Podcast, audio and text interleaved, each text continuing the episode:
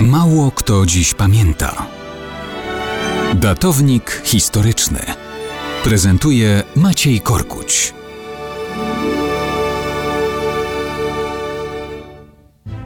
Mało kto dziś pamięta, jak bardzo ze sobą połączone są symbole narodowe niektórych państw.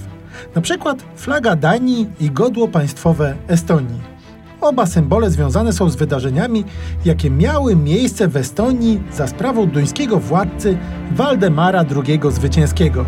Kiedy na początku XIII wieku niemieccy biskupi i rycerze nie radzili sobie z podporządkowaniem Estów, poprosili władcę Danii o pomoc w chrystianizacji i podboju ziem dzisiejszej Estonii.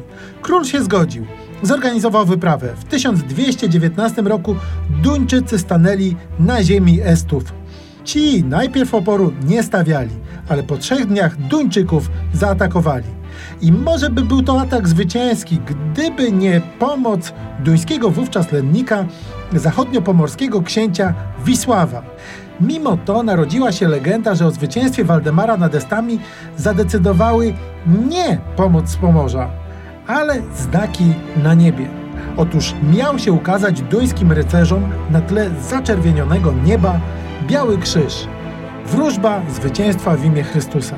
I z tego wzięła się istniejąca do dziś flaga Danii, Danebrog. Duńczycy wygrali. To oni zbudowali kamienną twierdzę Tallinn, czyli dzisiejszą stolicę Estonii. Opanowali i schrystianizowali te tereny, ale nie oddali ich Niemcom bynajmniej. Sami chrzcili, a przy tym wręcz zakazali ludności przyjmowania chrztu z rąk niemieckich, za co srogo nawet karali.